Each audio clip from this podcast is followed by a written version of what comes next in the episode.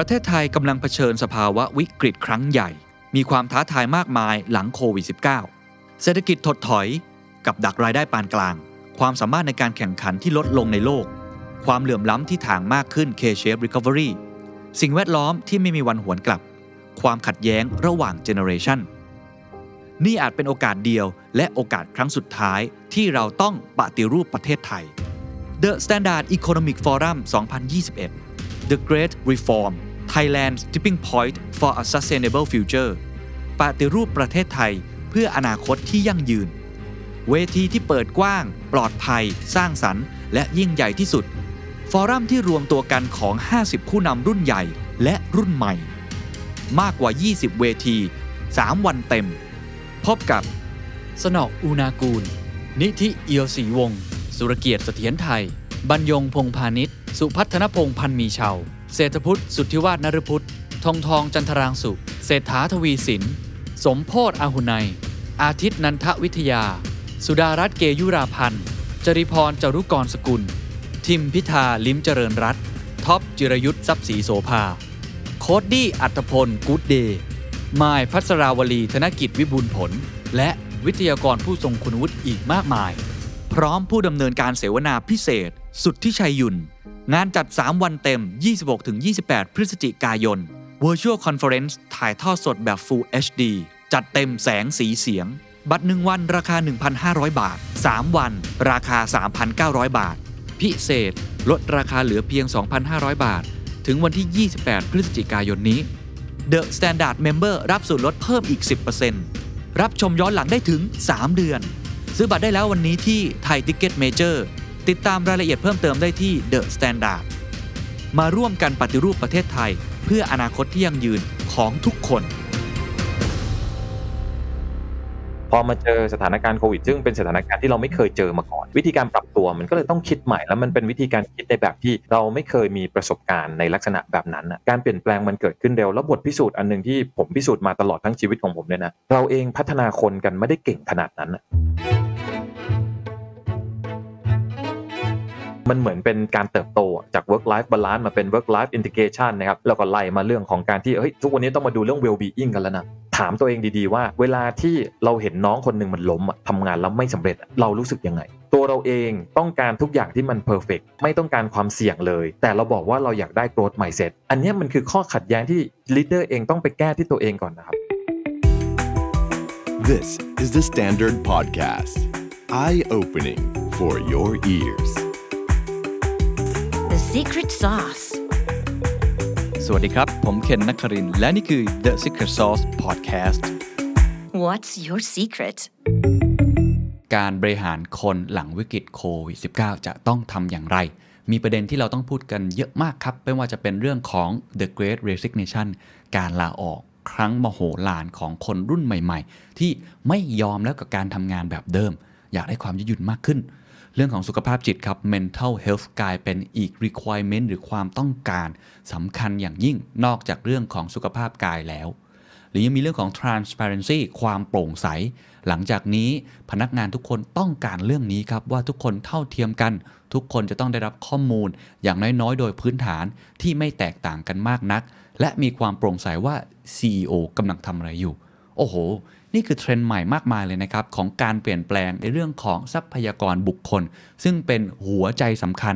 ที่จะทำให้องค์กรนั้นประสบความสำเร็จ วันนี้ผมก็เลยพูดคุยในเรื่องนี้นะครับ ว่าการบริหารทรัพยากรบุคคลหลังจากนี้ CEO ต้องทำอะไร HR ต้องทำอะไร และคนทำงานอย่างเราก็ต้องเปลี่ยนเช่นเดียวกัน ต้องทำอย่างไรบ้างนะครับ ผมพูดคุยกับคุณบีอภิชาติขันทวิธิ ผู้ก่อตั้งและผู้บริหาร QGen Consultant และ HR The Next Gen ลองไปฟังกันดูครับ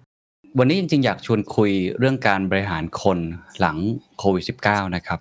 จริงในรอบแรกอะผมว่าคนก็พูดกันเยอะเรื่อง people management แต่ว่าพอมันเจอโควิดระลอก2ระลอก3มาเนี่ยเรียกได้ว่าตอนนี้เรามีวิธีการทำงานที่เปลี่ยนไปมากเหลือเกิน ทุกวันนี้เวลาเจอใครก็ต้องถามนะครับว่า work from home หรือเปล่า work from anywhere หรือเปล่า เรื่อง hybrid workplace เป็นยังไง แล้ว culture เป็นยังไงบ้างหลังจากที่เราไม่ได้เจอหน้ากันในที่ออฟฟิศแล้วหลังจากนี้จะเป็นยังไงนะครับ คิดว่าน่าสนใจมากก่อนหนึ่งก็เลยต้องถามคุณบีก่อนว่า คิดว่ามีอะไรที่เป็นความเปลี่ยนแปลงใหญ่ ๆสำคัญสำคัญบ้าง ในเรื่องของการบริหารคนหรือเรื่องของ HR ที่เราต้องรู้หลังวิกฤตโควิด -19 เนี่ยครับเรื่องหนึ่งที่ที่ HR เองคุยกันมาเรื่อยๆนะครับก็คือเรื่องของการปรับตัวนี่แหละของตัวพนักงานนะครับไม่ใช่แค่การปรับตัวของตัวพนักงานอย่างเดียวการปรับตัวทั้งในฝั่งของตัวองค์กรเองนะครับการปรับตัวในฝั่งของผู้บริหาร การปรับตัวของ HR แล้วก็ไล่จนมาถึงกระทั่งการปรับตัวของพนักงาน ก่อนหน้าที่เราจะเจอโควิดนะครับสถานการณ์ก่อนหน้านั้น เราก็รู้ว่าเทรนด์ของโลกมันจะมาในลักษณะแบบไหนบ้างmegatrend มาเป็นแบบไหนบ้าง เราคุยก่อนหน้านี้เรื่องของ AI เรื่องของ chatbot เรื่องของดิจิตอลที่จะเข้ามาเปลี่ยนวิธีการทำงานของคนในองค์กรเนี่ยนะครับพอสถานการณ์แบบโควิด -19 มันมา มันเป็นตัวที่กระตุ้นอย่างที่เราคุยกันในหลาย ๆ ครั้งว่า มันกระตุ้นให้เกิดการเปลี่ยนแปลงเร็วขึ้นกว่าเดิม พอการเปลี่ยนแปลงแบบนี้ครับมันเร็วขึ้นกว่าเดิมมันเลยทำให้วิธีการทำงานของคนในองค์กรแล้ว HR จำเป็นจะต้องเปลี่ยนวิธีการในการที่จะบริหารคนตามไปด้วย keyword ที่สำคัญนะครับในช่วงนี้มันก็เลยเป็นในเรื่องของการปรับตัว จะปรับยังไง ปรับไปท่าไหน ปรับไปแบบไหน ก่อนที่จะมีโควิดนะครับเราก็มีแนวทางในการที่จะปรับไปแบบหนึ่งละนะครับพอมาเจอสถานการณ์โควิด ซึ่งเป็นสถานการณ์ที่เราไม่เคยเจอมาก่อนครับวิธีการปรับตัวมันก็เลยต้องคิดใหม่แล้วมันเป็นวิธีการคิดในแบบที่ เราไม่เคยมีประสบการณ์ในลักษณะแบบนั้นมาก่อนเลย ผมมองเลยนะว่ามีหลาย ๆ องค์กร มีหลาย ๆ HR หลาย ๆ ผู้บริหารเลยคิดไม่ออกว่าต้องทำยังไง มันถึงทางตันเต็มไปหมดเลย มันเลยเป็นที่มาว่าในตอนที่เราเราเจอกับโควิด season แรกอะครับ ถามกันเยอะมากเลยว่าเฮ้ยต้องทำอะไรต้องทำยังไงต้องจัดการกันยังไง เอาเคสมาแชร์กันบางเคสก็เป็นเคสที่ success บางเคสก็เป็นเคสที่เฮ้ยอย่าหาทำวิธีการแบบนี้นะ ไปทางอื่นดีกว่า อย่ามาทำวิธีการแบบนี้อะไรเนี่ยนะครับมันก็จะเป็นตัวกระตุ้นอันหนึง แล้วก็ทำให้เราเห็นการเปลี่ยนแปลงในเรื่องของการบริหารคนเยอะมากเลยในช่วงที่ผ่านมาครับเพราะแสดงว่ายังไงก็ต้องปรับตัวแล้วนะฮะสิ่งที่เปลี่ยนแปลงใช่ครับคือสิ่งที่ดีเสมอเนาะอันนี้คำถามก็คือมันเปลี่ยนอย่างไรบ้างอะอนาคตของการทำงาน future of work ในมุมมองของคุณบีเนี่ยมันมีอะไรที่เป็นส่วนประกอบสำคัญบ้างครับ พาร์ทของการวิเคราะห์ในการจัดการเรื่องคนเนี่ยนะครับ ตัวตั้งต้นที่สำคัญเลยสำหรับสำหรับทุกองค์กรก่อนจะไปคุยถึงเรื่องตัวคนนะเริ่มต้นจากฝั่งองค์กรก่อนเนี่ยนะครับ องค์กรเองมีคนเป็นหนึ่งในองค์ประกอบสำคัญในการที่จะ drive business ขึ้นมา เพราะฉะนั้นคนเองก็จะต้องมีวิธีการหรือมีแนวทางในการทำงานนะครับ เพื่อไปตอบโจทย์สิ่งที่องค์กรต้องการ ดังนั้นโจทย์ที่สำคัญก็คือกลยุทธ์ขององค์กรเปลี่ยนแปลงหรือเปล่ากลยุทธ์ก่อนกลยุทธ์จะเปลี่ยนแปลงเป้าหมายเปลี่ยนหรือไม่เปลี่ยนเนาะเรื่องเรื่องแรกก่อน บางองค์กรเป้าหมายไม่เปลี่ยนนะครับ แต่ว่าตัวกลยุทธ์มันเกิดการเปลี่ยนแปลง พอกลยุทธ์มันเกิดการเปลี่ยนแปลง ไม่ว่าจะไปในทิศทางแบบไหนก็ตามครับ ตัวคนเองก็จะต้องกลับมาพิจารณาอีกทีว่า คนจะต้องเปลี่ยนไปในแง่แบบไหนบ้าง ก่อนจะไปพาร์ทของคนที่จะเปลี่ยนแปลงเนี่ยนะครับ สิ่งที่ผู้บริหารกับ HR ต้องทำกันตรงกลางก่อนเลยก็คือ เรื่องของ workforce analysis การวิเคราะห์ก่อนว่าจำนวนคนความสามารถของคนที่องค์กรต้องการนะครับ วัฒนธรรมองค์กรที่องค์กรจะต้องใช้ในการที่จะทำให้ผลักดันนะครับ ตัวกลยุทธ์แบบนี้ให้มันประสบความสำเร็จเนี่ยมันจะต้องออกมาในลักษณะแบบไหน เพราะฉะนั้นในตัวองค์กรเองต้องออกแบบก่อนว่าคนแบบไหนล่ะนะครับที่จำเป็นสำหรับการที่เราจะไปในองค์กรนั้นๆ แล้วค่อยกลับมาดูครับว่าจะปรับปรุงเปลี่ยนแปลงคนในปัจจุบันของเรายังไง พัฒนาได้ไหม หรือพัฒนาไม่ได้เลยนะครับ สิ่งที่เรากำลังจะไปเนี่ยพัฒนาไม่ได้เลยนะครับ ถ้าพัฒนาได้ใช้ระยะเวลากี่ปีในการที่จะพัฒนาคุ้มไหมกับการที่จะพัฒนา สมมุติว่าพัฒนาไม่ได้ใช้อะไรมาทดแทนได้บ้างนะครับ จะเอาคนใหม่เข้ามาทดแทนไหมนะครับ หรือจะไปเวอื่นเลย เอาเทคโนโลยีเข้ามาเอา AI เข้ามาลดจำนวนการใช้คนลงไปนะครับ ไปใช้ material อื่น ๆ แทนใช้ resource อื่น ๆ แทนที่ไม่ใช่คนเพื่อที่จะทำให้องค์กรสามารถเดินหน้าไปตามเป้าหมาย เพราะฉะนั้นกลับมาที่ตัวตั้งต้นแรกครับกลยุทธ์เกิดการเปลี่ยนแปลงหรือเปล่า พอกลยุทธ์เกิดการเปลี่ยนแปลงคนที่เรามีอยู่เดิมอะครับ ยังใช้ได้สำหรับกลยุทธ์นั้นๆไหมครับไอ้ส่วนแรกนี่ผมอยากชวนคุยต่ออีกนิดหนึ่งก่อนที่เราจะไปข้อครับอื่นๆเรื่อง workforce analysis อืมตอนนี้ครับคิดว่าเทรนด์ใหญ่ ๆ ที่ workforce แห่งอนาคตนะครับครับต้องการเนี่ยมีอะไรบ้าง แล้วก็เอ่อในภาพรวมที่เราเห็นและกันที่คุณบีเป็นที่ปรึกษาหลาย ๆ ที่ครับเทรนด์การเปลี่ยนแปลงที่บอกกลยุทธ์แล้วก็เป้าหมายเนี่ยครับไปในทิศทางไหนครับ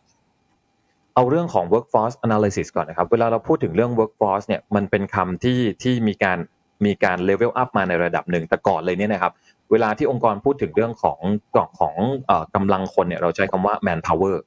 man power ดูจำนวนอย่างเดียวนะครับคำว่า man power analysis man power planning เนี่ยนะ ยุคหนึ่งเราดูแค่ว่างานงานนี้ใช้จำนวนคนกี่คนครับแต่พอมาในยุคถัดมาครับ เรามองแค่ว่าตัว man power อย่างเดียวเนี่ย มันไม่ได้เป็นชั่วตัวช่วยที่จะบอกว่า องค์กรจะไปในทิศทางไหน เพราะว่าคนหนึ่งคนเท่ากัน อาจจะมีความรู้ความสามารถที่ไม่เท่ากันอืมเพราะฉะนั้นพอเอาจำนวนคนครับมาบวกด้วย skill นะครับ competency ที่คนมีเนี่ยมันก็เลยกลายเป็นเรื่องของ workforce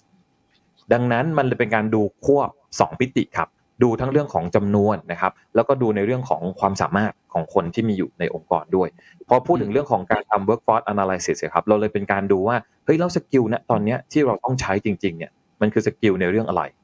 เดิมเรามีคนอยู่ร้อยคนครับทำงานด้วยเป้าหมายเดิมของเราเนี่ยได้ตามปกตินะครับทำได้ตามเป้าอย่างที่เราต้องการเลยนะครับ วันนี้แนวทางในการบริหารจัดการองค์กรเปลี่ยนแปลงไปผมยกตัวอย่างให้ง่ายขึ้นแบบนิดนึงนะครับ คือถ้าสมมุติเดิมเนี่ยนะครับ เป้าหมายต้องการได้ร้อยล้าน strategy ของเรานะครับ บอกว่าขายแค่ภายในประเทศเท่านั้น แต่ตอนนี้เราขายในประเทศไม่ได้เลยนะครับ ในประเทศไม่มี demand เลย กลยุทธ์ของเราเลยบอกว่างั้นต้องไปขายตลาดต่างประเทศ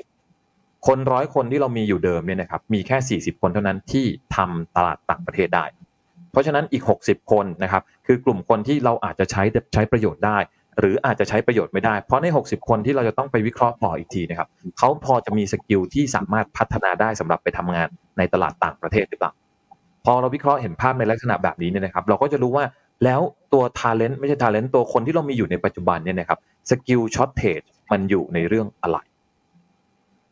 ตัว skill ที่มัน shortage ในงานของเราโดยเฉพาะเลยเนี่ยนะครับมันต้องทำการวิเคราะห์มา แล้วก็ต้องมีการวิเคราะห์เป็นรายองค์กรนะครับว่าองค์กรในแบบของเรา skill ที่เราขาดไปครับมันคือเรื่องอะไร ใน part ของ HR ถ้ามีการทำงานอย่างเป็นระบบนะครับสิ่งที่เราจะพยายามทำไว้ก่อนล่วงหน้านะครับคือการทำในเรื่องของ workforce readiness ซึ่ง HR เองกับผู้บริหารต้องทำงานร่วมกัน เราต้องรู้ว่าเป้าหมายข้างหน้า เรากำลังจะเดินทางไปในทิศทางแบบไหน แล้ว HR ก็ควรจะต้องเตรียมการในเบื้องต้นด้วย แต่ทีเนี้ยนะครับในสถานการณ์ที่เราเจอโควิด -19 มันเป็นสถานการณ์ที่ที่เป็น accidentality เนาะในโลกเนี้ยนะครับมันไม่เคยไม่ไม่ได้คาดคิดว่าจะเจอในลักษณะแบบนี้มาก่อน เพราะฉะนั้นการเตรียมการของคนเพื่อให้เต็ม workforce อย่างที่องค์กรต้องการนะครับ มันเลยเกิดเกิดปัญหาฉุกละหุกนตอนเนี้ยเตรียมคนไม่ทัน คนมีไม่พอนะครับ พอคนมีไม่พอสิ่งที่องค์กรจะต้องกลับมาคิดนะตอนนี้คือใช้คนอย่างเดียวครับ เพียงพอไหม อีกมุมหนึ่งครับที่องค์กรหลาย ๆ องค์กรที่ต้องบอกว่าเป็นองค์กรที่มีความพร้อมนะครับ สิ่งที่เขาผลักดันเพิ่มเติมขึ้นมาในระยะเวลานี้เลยก็คือ หันไปมองหาสิ่งที่มาทดแทนคนนะครับ เพื่อทำหน้าที่แทนคนไปเลย ในตัวของ strategy ใหม่ ๆ ที่เขากำลังจะเดินหน้ามา จะเอาดิจิตอลมาใช้จะเอา Data มาใช้นะครับ จะเอา AI อะไรต่างๆ มาใช้นะครับ ก็ไปในทิศทางแบบนั้นมากขึ้นกว่าเดิม เพราะฉะนั้นเวลาที่วันนี้นะครับเราพูดถึงเรื่องของ workforce analysis นะครับตัวผมเองนะเวลาพูดถึงเรื่องของ workforce analysis ผมจะไม่ได้ชวนคุยแค่เฉพาะตัวที่เอ่อ workforce ที่เป็นตัวคนละฝั่งของ AI ฝั่งของโรบอทที่มันเป็นตัวคน มันเข้ามาทดแทนในงานเดิมอะครับ ได้มากน้อยแค่ไหน กับอีกประเด็นหนึ่งก็คือ เราใช้ outsource นะครับที่เราไม่ได้จ้างนะครับ เป็น permanent ของเราเนี่ยได้มากน้อยแค่ไหน แล้วสภาพการจ้างนะครับของการทำงานของคนในองค์กรของเรา จะเปลี่ยนแปลงไปจากเดิมมากน้อยแค่ไหนยังคงต้องเป็นทำงานประจำ5วันต่อสัปดาห์อยู่หรือเปล่า หรือว่างานบางงานเราจ้าง 3 วันก็ได้นะครับไม่จำเป็นจะต้องเป็น 5 วันอีกตลอดอีกต่อไปได้ไหมฉะนั้นเทรนด์ของการที่จะจ้างงานแล้วก็การวิเคราะห์เรื่องของการกำลังคนนะครับมันจะมี creativity มากขึ้นกว่าเดิม มีความคิดสร้างสรรค์ครับในการจ้างงานที่มันมากกว่าเดิม หลุดกรอบจากกรอบกฎหมายแรงงานเดิมๆกับวิธีการที่เราคุ้นเคยไป ซึ่งมันจะไปสอดคล้องกับเจเนอเรชันใหม่ๆครับที่จะเข้ามาในองค์กรด้วย ครับ เดี๋ยวคงจะชวนคุยต่อเนาะเรื่อง creativity ที่จะต้องไปสอดรับกับ demand หรือความต้องการของคนรุ่นใหม่ที่อาจจะตอบ แล้วมาซิงก์กันพอดีด้วยนะครับ แต่ว่าอยากถามเพิ่มอีกเล็กน้อยนะครับ เพราะเมื่อกี้เราถามถึงในแง่ของกลยุทธ์และเป้าหมายขององค์กรที่จะเปลี่ยนไปเออครับเราพูดกันคำว่า resilience คำว่า agile ค่อนข้างค่อนค่อนข้างเยอะนะฮะ แล้วผมคิดว่าเอ่อในหลังโควิดเนี่ยเอ่อผู้บริหารหลายคนก็บอกว่าไม่รู้หรอกว่าอนาคตจะเป็นยังไง คือเราเห็นดาวเหนือแหละ แต่บางครั้งเนี่คยรับ เอาแค่สองปีข้างหน้าเนี่ยก็ก็ยากแล้วระดับหนึ่ง มันเลยทำให้การที่จะคำนวณหรือว่าคิดวิเคราะห์เรื่อง workforce ก็ยากตามไปด้วย อันเนี้ยมันมันมีวิธีการแก้ไขอย่างไรครับ คือณตอนนี้เนี่ยนะครับวางแผนประเดิมเนี่ยนะครับผมมาคุ้นเคยกับการทำ medium term plan ในระยะเวลา 5 ปี medium term สำหรับผมนะคือวางแผน5ปี ยุคหนึ่งทำ5ปี พอถอยมาอีกยุคหนึ่งเราเห็นการเปลี่ยนแปลง VUCA World มัน active ขึ้นกว่าเดิม มีเทคโนโลยีที่เข้ามา disrupt เรามากขึ้นกว่าเดิม medium term plan ของผมลดเหลือ 3 ปี medium จาก 5 ลงมาเหลือ3แล้วเพราะเราเห็นชัดสุดแค่นั้นละไม่ไกลกว่านั้นละพอมาในช่วงโควิดครับสิ่งที่เราเห็นเห็นชัดสุด อันนี้คุยกับกับผู้บริหารหลาย ๆ คนแล้วเราก็ปรึกษากันเรื่องนี้นะครับ สุดท้ายเราไม่ดู medium term plan เลยครับเห็นเราดู 6 เดือนหกเดือนรีวิวทีหนึ่งยิ่งในช่วงช่วงซีซั่นแรกของโควิดเนี่ยนะเราเห็นเลยว่าโควิดในบ้านเราเราไม่เทียบที่อื่นเลยนะครับในบ้านเราอะมันจะเวียนกลับมาทุกสี่เดือนอะ ดีผ่อนคลายในระยะหนึ่งอีกสี่เดือนกลับมาอีกสี่เดือนกลับมา เราเลยตกลงกันว่าเฮ้ยถ้างั้นเราจะดูแผนเนี่ยนะเพื่อเป็นตัวตั้งสำหรับการวางแผนในเรื่องคนเนี่ยนะครับผมดูทีละหกเดือนก่อน อันนี้คือในช่วงระยะปี 2 ปีนี้นะครับผมดู 6 เดือนว่าเป้าหมายขององค์กรจะไปในทิศทางแบบไหนจะมีการปรับเปลี่ยนอะไรมากน้อยแค่ไหน เพราะฉะนั้นพอเราดูแค่ในระยะเวลา 6 เดือนบอกได้เลยครับว่า เราแทบจะเปลี่ยนแปลงนะครับแทบจะเปลี่ยนแปลงในเรื่องของกำลังคนในองค์กรเนี่ยได้ยากมาก เพราะฉะนั้นองค์กรหลาย ๆ หลาย ๆ องค์กรเลยใช้วิธีการฟรีซองค์กรเอาไว้ก่อนเลย ในช่วงระยะเวลานี้นะครับคำว่าฟรีซคือฟรีซจำนวนคนที่จะเข้ามา ถ้าเกิดว่ามีการเปลี่ยนแปลงอะไรใด ๆ เกิดขึ้นก็ตาม ช่วงแรกของการทดลองครับ หลายองค์กร สิ่งที่ผมก็แนะนำด้วยเหมือนกันนะครับ ใช้วิธีการใช้เอาซอร์สก่อน ยืม third party มาใช้ก่อนนะครับ ในทฤษฎี HR ในหลักการ HR เราจะมี 3คำครับที่ HR จะคุ้นเคยกันอยู่ เราใช้คำว่า build buy หรือ borrow 3 ตัวนี้นะครับเป็น workforce process build ชัดเจนอยู่ละพัฒนาคนของเราเอง การจะพัฒนาคนของเราเองมีเงื่อนไขตรงที่ว่า สิ่งที่มันเป็นแกลบของการพัฒนาครับเรามั่นใจใช่ไหมว่าเราพัฒนาทันกลยุทธ์ระยะเวลาของกลยุทธ์ที่เรากำหนดเอาไว้นะครับบายคือเรามองแล้วว่าคนของเราที่มีอยู่ยังไงก็พัฒนาไม่ทัน สิ่งเดียวที่จะต้องทำนะวันนี้คือไปซื้อมืออาชีพเข้ามาเลย เอาคนที่มีความสามารถมาพร้อมกับความสามารถแล้วเราก็ประเมินตัวเราเองด้วยว่า เราไม่เก่งพอที่จะพัฒนาคน เพราะฉะนั้นซื้อคนที่เก่งมาเลยนะครับกับอันที่3ครับ borrow ครับยืมตัวผู้เล่นนะครับพอยืมตัวผู้เล่นจะใช้ outsource ที่เป็นมืออาชีพมาทำในเรื่องนี้เลยนะครับหรือว่าจ้าง consult เข้ามาทำที่เขามีมี practice ของเขาอยู่แล้วนะครับเพื่อเข้ามาทำเรื่องนี้โดยเฉพาะเลยแล้วทำให้เกิดการเปลี่ยนแปลง แล้วในระหว่างนั้นนะครับเราค่อยคิดวิเคราะห์ต่ออีกทีว่า เรื่องที่เราคิดว่าจะลงหลักปักฐานกับกลยุทธ์เนี้ยมันไปต่อได้จริง ๆ ใช่ไหม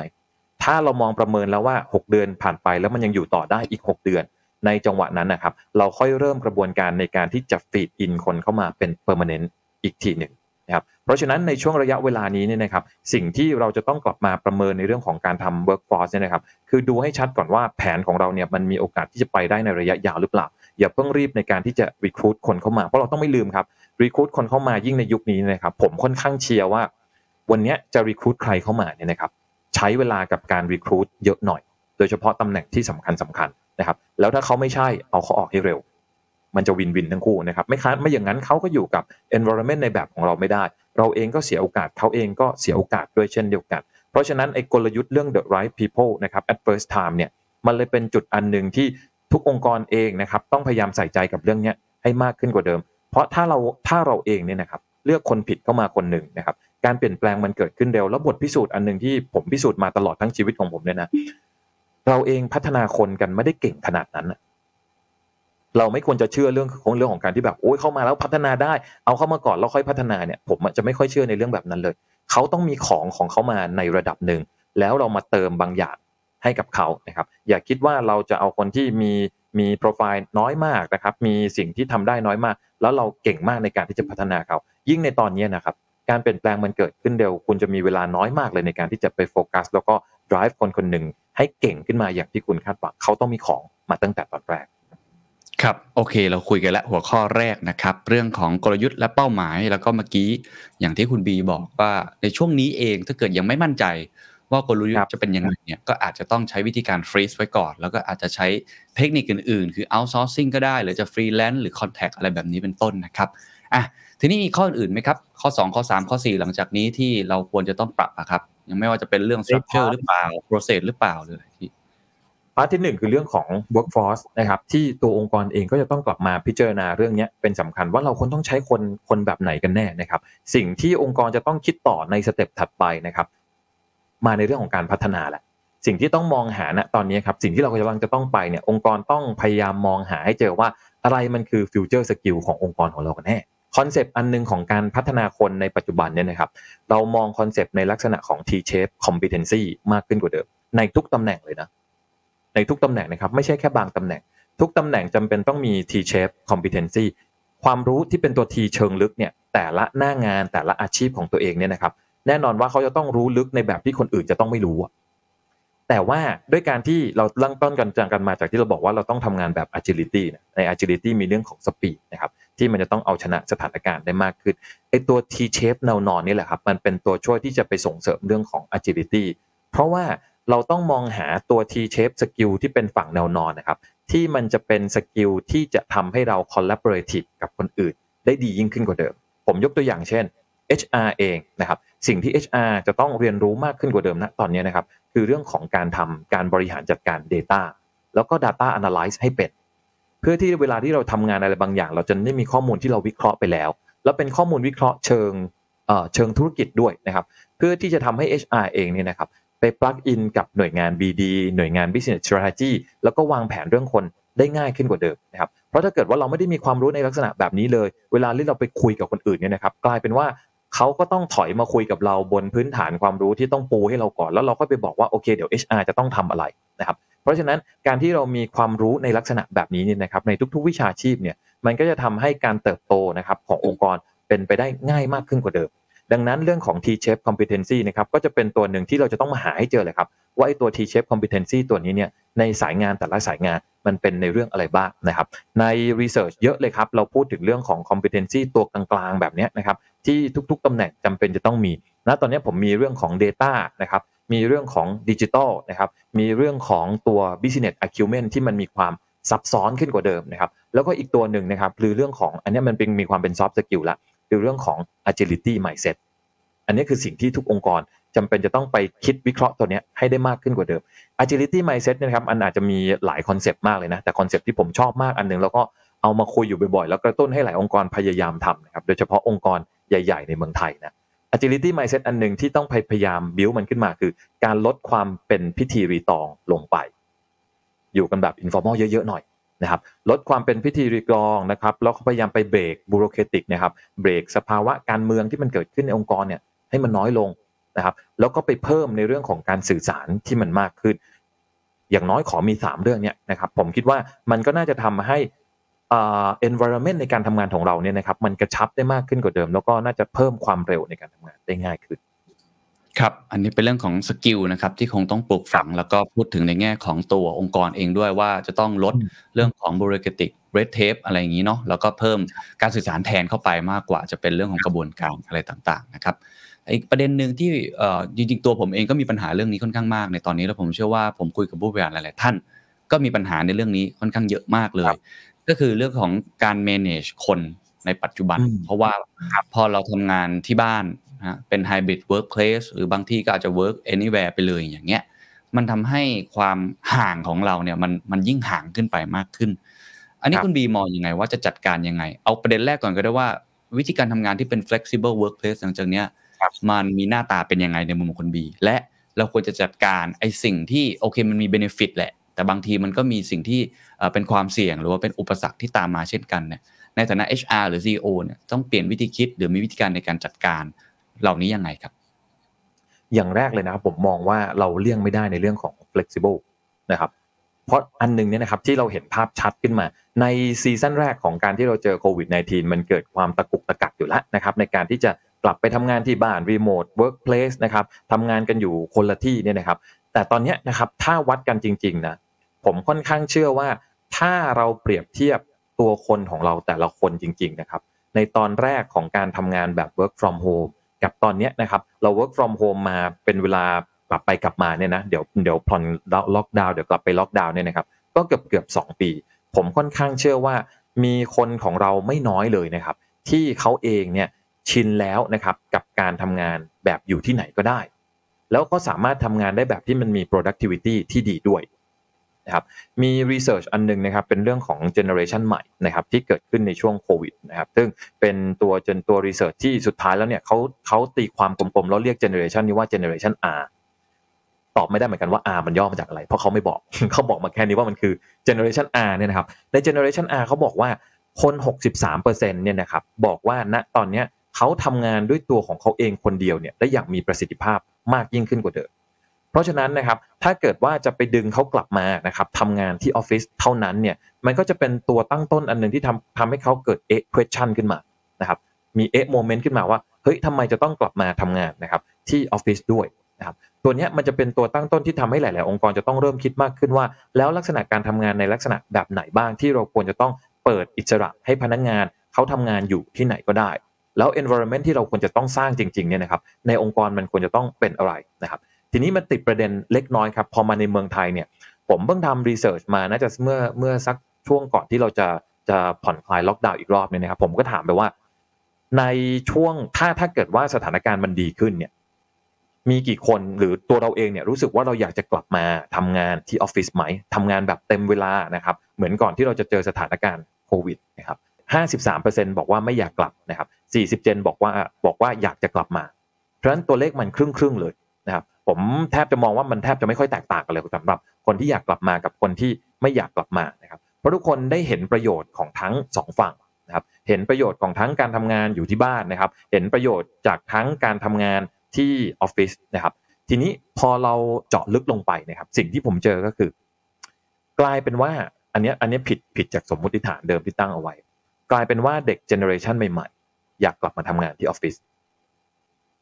เด็กที่เป็น gen ใหม่ๆนะครับอายุน้อยๆ ต่ำกว่า 35 อยากจะกลับเข้ามาทำงานที่ออฟฟิศนะครับผมมีข้อสงสัยกับตรงนี้ว่าเฮ้ยทำไมเด็กจบใหม่เพราะตอนแรกเราคิดว่าเฮ้ยเด็กจบใหม่น่าจะอยากแบบอยู่ที่ไหนก็ได้เนาะเป็นอิสระของเขานะครับตาม type ของเขาแล้วพอลงมาทำโฟกัสกลุ่มแล้วก็ลงคุยในรายละเอียดเนี่ยผมก็เจอ 2 ประเด็นนะครับประเด็นที่ 1 เราต้องไม่ปฏิเสธครับว่าเด็กจบใหม่ในบ้านเราเด็กที่อายุยังไม่ค่อยเยอะในบ้านเราเนี่ยนะครับ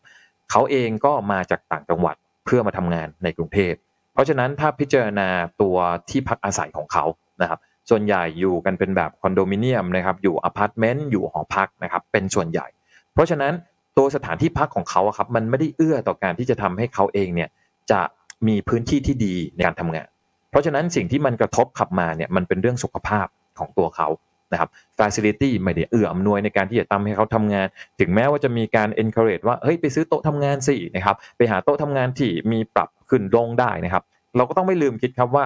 อายุขนาดเขาเงินเดือนขนาดเขาเนี่ยเขาเองก็อาจจะไม่ได้พร้อมที่จะลงทุนในการที่จะซื้อ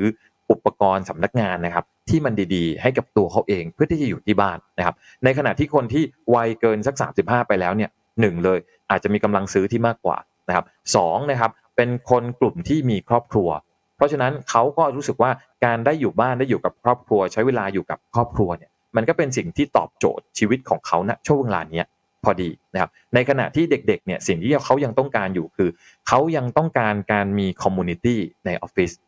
โดยเฉพาะองค์กรใหญ่ๆนะครับมีเด็กไม่น้อยนะที่เข้ามาทำงานในองค์กรใหญ่ๆ เพื่ออะไรรู้ไหมครับ เพื่อมาหาแฟน พอเขาขาดตัวนี้ไปเนี่ยนะครับมันก็เลยทำให้เขาเองเออมันขาดขาด opportunity บางอย่างนะครับในการสร้างสังคมในการสร้างตัวตนของตัวเขาไปนะครับทำให้เขาเองก็รู้สึกว่าอยากจะกลับเข้ามาทำงานในออฟฟิศจากโจทย์ตัวนี้นะครับเป็นโจทย์ที่ผมคิดว่าในตัวองค์กรหลาย ๆ องค์กรเองเนี่ยอย่าเพิ่งเร่งตัดสินว่าองค์กรเราควรจะต้องต้องเป็น remote of work นะครับอองค์กรของเราควรจะต้องเป็นการทำงานกี่วันแล้วก็ไม่ทำงานเลย สิ่งหนึ่งที่ผมอยากจะเชียร์นะครับก่อนที่ผู้บริหารจะตัดสินใจ ถ้าคุณอยากจะ engage คนของคุณเอาไว้จริง ๆ วันนี้สิ่งที่องค์กรควรจะต้องคิดมากขึ้นกว่าเดิมนะครับ ควรจะต้องใช้หลักการในเรื่องของการสร้าง employee experience ที่ดีให้กับพนักงาน ถ้าคุณอยากที่จะรักษาเขาไว้ แล้วอยากที่จะ manage เขาจริง ๆ นะครับ เพราะฉะนั้นครับใช้หลักการแบบเดียวกับการที่เราทำมาค้าขายนี่แหละครับ employee centric นะครับถามเขาหน่อยว่าอะไรคือสิ่งที่เขาต้องการ ถ้าคุณทำรีเสิร์ชจริง ๆ จังๆ จะเห็นภาพว่าองค์กรในลักษณะแบบของเราเนี่ยนะครับ เหมาะสมกับการที่จะปรับรูปลักษณ์นะครับ ภาพลักษณ์นะครับของแนวทางการทำงาน เพื่อที่จะสร้าง employee experience ให้กับพนักงานได้ยังไงนะครับคำไอ keyword คำนี้นะครับ employee experience เนี่ยนะครับมันจะเป็น keyword อันหนึ่งของการที่จะทำให้เกิด employee engagement นะครับแล้วในภาพของการบริหารจัดการเนี่ยเราก็คุยกันมาบ่อยๆ ว่า employee engagement เนี่ยนะครับ มันจะเป็นตัวตั้งต้นที่สำคัญที่จะทำให้องค์กรมี performance ที่ดีขึ้น องค์กรที่มีพนักงาน engage เยอะๆนะครับ มีจำนวนมากๆที่ engage engage กับตัวองค์กรเนี่ยนะครับคำว่า engage ในที่นี้มันหมายถึงการที่พนักงานคนคนหนึ่งเนี่ยนะครับเขาไม่ได้แค่อยู่ในองค์กรเฉยๆ ไม่ได้แค่อยู่ในองค์กรนี้ เพียงเพราะแค่เพียงเพราะแค่ยังไม่มีที่ไป แต่เขาอยู่เพื่อที่จะทำงานจ้างร้อยแล้วทำร้อยยี่สิบ ราะฉะนั้นนะครับองค์กรที่มีพนักงาน engage เยอะๆนะครับก็จะเป็นองค์กรที่จะได้เปรียบในเรื่องของการสร้างเพิ่มความสามารถในการแข่งขันที่มากขึ้นกว่าเดิมเพราะฉะนั้นในการสร้าง employee experience นะครับมันก็จะเป็นตัวช่วยที่ดีครับให้กับองค์กรครับคำถามต่อมาก็คือ employee engagement ในสภาพที่เป็น hybrid workplace หรือว่าสภาพที่ไม่สามารถที่จะเจอหน้ากันได้ตลอดเวลา ในสภาพอืมที่มันมีความเปลี่ยนแปลงเยอะๆ ในสภาพที่ culture เนี่ยมันถูก โควิด หรือว่าสถานการณ์อื่นๆเนี่ยเข้ามาสั่นคลอนค่อนข้างมาก จะสร้างยังไงครับ หรือว่าเรื่องของ generation gap อะไรต่างๆ ในองค์กรด้วย เราจะมีความสามารถในการสร้าง employee engagement ให้ดีขึ้นกว่าเดิม ด้วยวิธีการแบบไหนได้บ้างเอ่อปัญหาของ remote of work เนี่ยนะครับสร้างสร้างปัญหาสำหรับองค์กรหลายเรื่องเลย เรื่องทั้งเรื่อง engagement นะครับอีกเรื่องที่ขออนุญาตแตะไปเลยนะครับ ก็คือเรื่องของการสร้าง culture อืมซึ่งก่อนหน้าเนี้เราคุยกันอยู่ว่า culture เนี่ยนะมันคืออีกหนึ่งอาวุธสำคัญเลยที่จะทำให้เกิดความสามารถในการแข่งขันขององค์กรที่มันมากขึ้นกว่าเดิมนะครับแล้วเราก็มีวิธีในการที่จะสร้าง culture ผ่านการสื่อสารต่างๆ ผ่านการบิวนะครับผ่านการแสดงให้ดูนะครับให้พนักงานมีพฤติกรรมที่ใกล้เคียงกันกับที่องค์กรคาดหวังเอาไว้เนี่ยนะครับ เพราะฉะนั้นพอมาเจอสถานการณ์ของการ remote of work แล้วก็เจอสถานการณ์ของโควิด -19 ที่เรายังกลับมาทำงานตามปกติไม่ได้เนี่ยนะครับ ปัญหาในเรื่องของการสร้างความสัมพันธ์กับพนักงานเลยเป็นประเด็นขึ้นมานะครับ ในเรื่องของการสื่อสารกับพนักงานก็เลยเป็นประเด็นขึ้นมา บอกตอนนี้เลยว่าหลาย ๆ องค์กรก็เจอปัญหาในลักษณะแบบนี้ แล้วก็ยังหาทางออกไม่เจอ ว่าจะต้องหาวิธีการในการที่จะจัดการตัวเนี้ยยังไง สิ่งที่ผมบอกอย่างแรกก่อนเลยนะครับ ถ้าเป็นไปตามกระบวนการของการจัดการ HR เนี่ยนะครับ อย่างแรกที่เราจะต้องมาทำนะครับก็คือแบ่ง segment ของคนของเราออกออกจากกันก่อน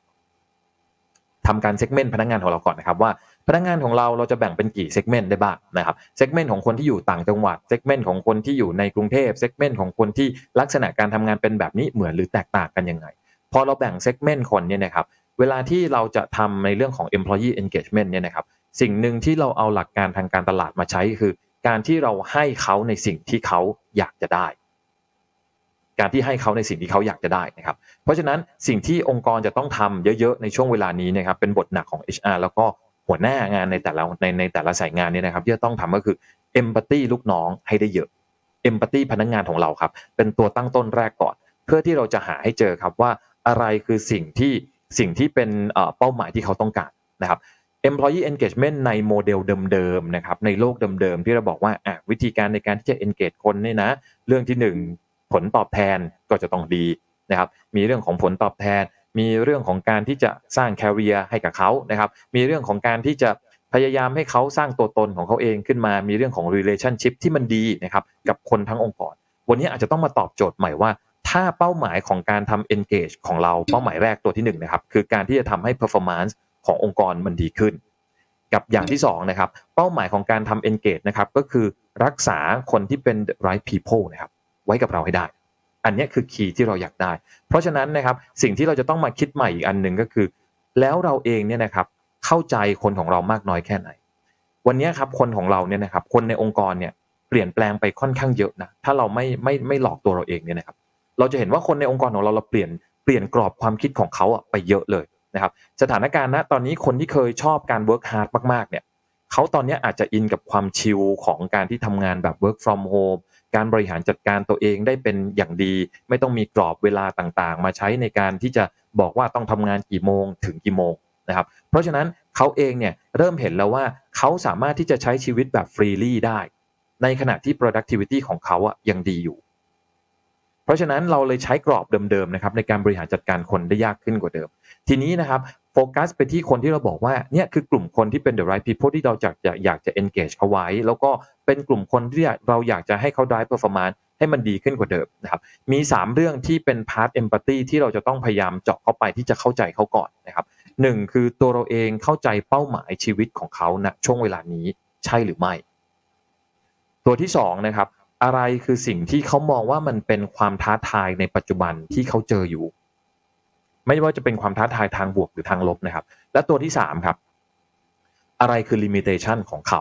ณช่วงเวลาเนี้ยบ้างนะครับ ผมเองนะตอนนี้ไม่ค่อยมอง engagement ระยะยาวนะครับ